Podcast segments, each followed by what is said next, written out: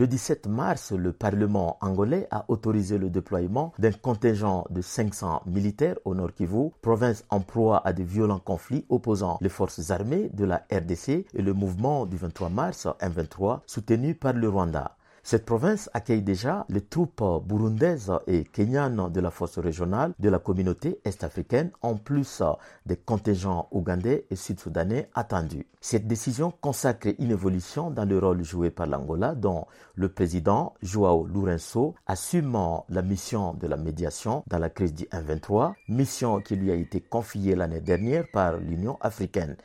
Cette initiative pourrait-elle changer la donne sécuritaire sur intérêt ou sans lise la force régionale de la communauté d'Afrique de l'Est?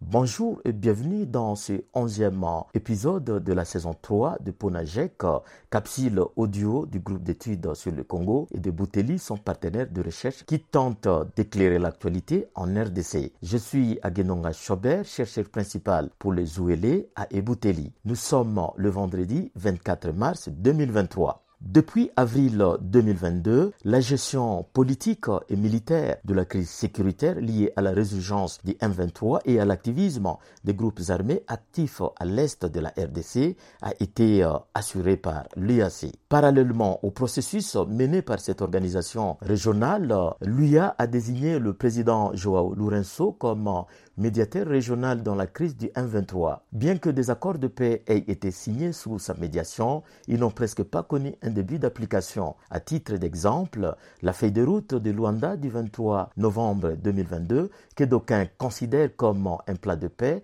pour l'est du pays, n'a pas été respectée par le M23. Ces documents prévoyaient un cessez-le-feu d'un le 25 novembre 2022 le retrait du mouvement du 23 mars vers sa position initiale du mont Sabino à partir du 27 novembre, la reddition des armes et le cantonnement de tous les groupes armés, y compris le M23, le 30 novembre. À l'instar d'autres résolutions des chefs d'État de la région, cette feuille de route n'a pas été respectée par le M23 et la force de l'EAC sans s'éveiller à sa mise en œuvre y a assisté impuissante. Le gouvernement congolais n'a pas caché son mécontentement à l'égard de l'EAC et le 18 euh, janvier, les mouvements citoyens ont organisé une manifestation de colère contre cette force régionale à Goma. Le 6 février, le président congolais Félix Tshisekedi a entamé une tournée auprès des pays membres de la SADC, tels que l'Angola, l'Afrique du Sud, comme pour trouver euh, des alliés alternatifs à l'EAC et à son laxisme. Peut-on conclure que le président congolais aurait convaincu son homologue angolais de s'impliquer militairement dans la résolution de la crise du M23 Rien de moins sûr. Cependant, le fait pour Kinshasa d'accepter le déploiement du contingent angolais suggère euh, un arrangement diplomatique.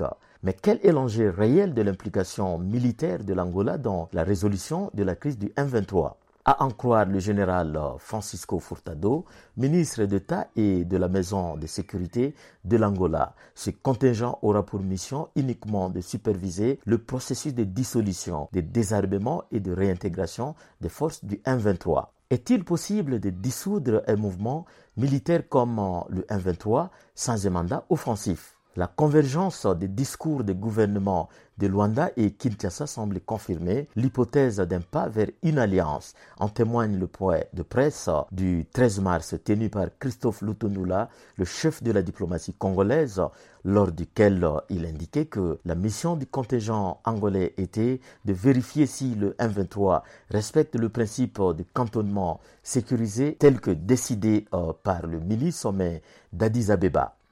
Sans aucune capacité euh, coercitive, l'intervention militaire angolaise risque toutefois de ne pas changer grand-chose sur le terrain. Il s'agit par contre d'une superposition des forces sur celles de l'EAC qui ont déjà montré leur faiblesse devant les caméras du monde entier. Il faudrait clairement choisir entre la puissance de feu contre le M23 ou un dialogue politique direct entre ce mouvement et Kinshasa pour sortir de cette zone de turbulence. Vous pouvez rejoindre notre fil WhatsApp en envoyant GEC ou Ebouteli au plus 243 894 110 542 chaque vendredi sur votre téléphone. À bientôt.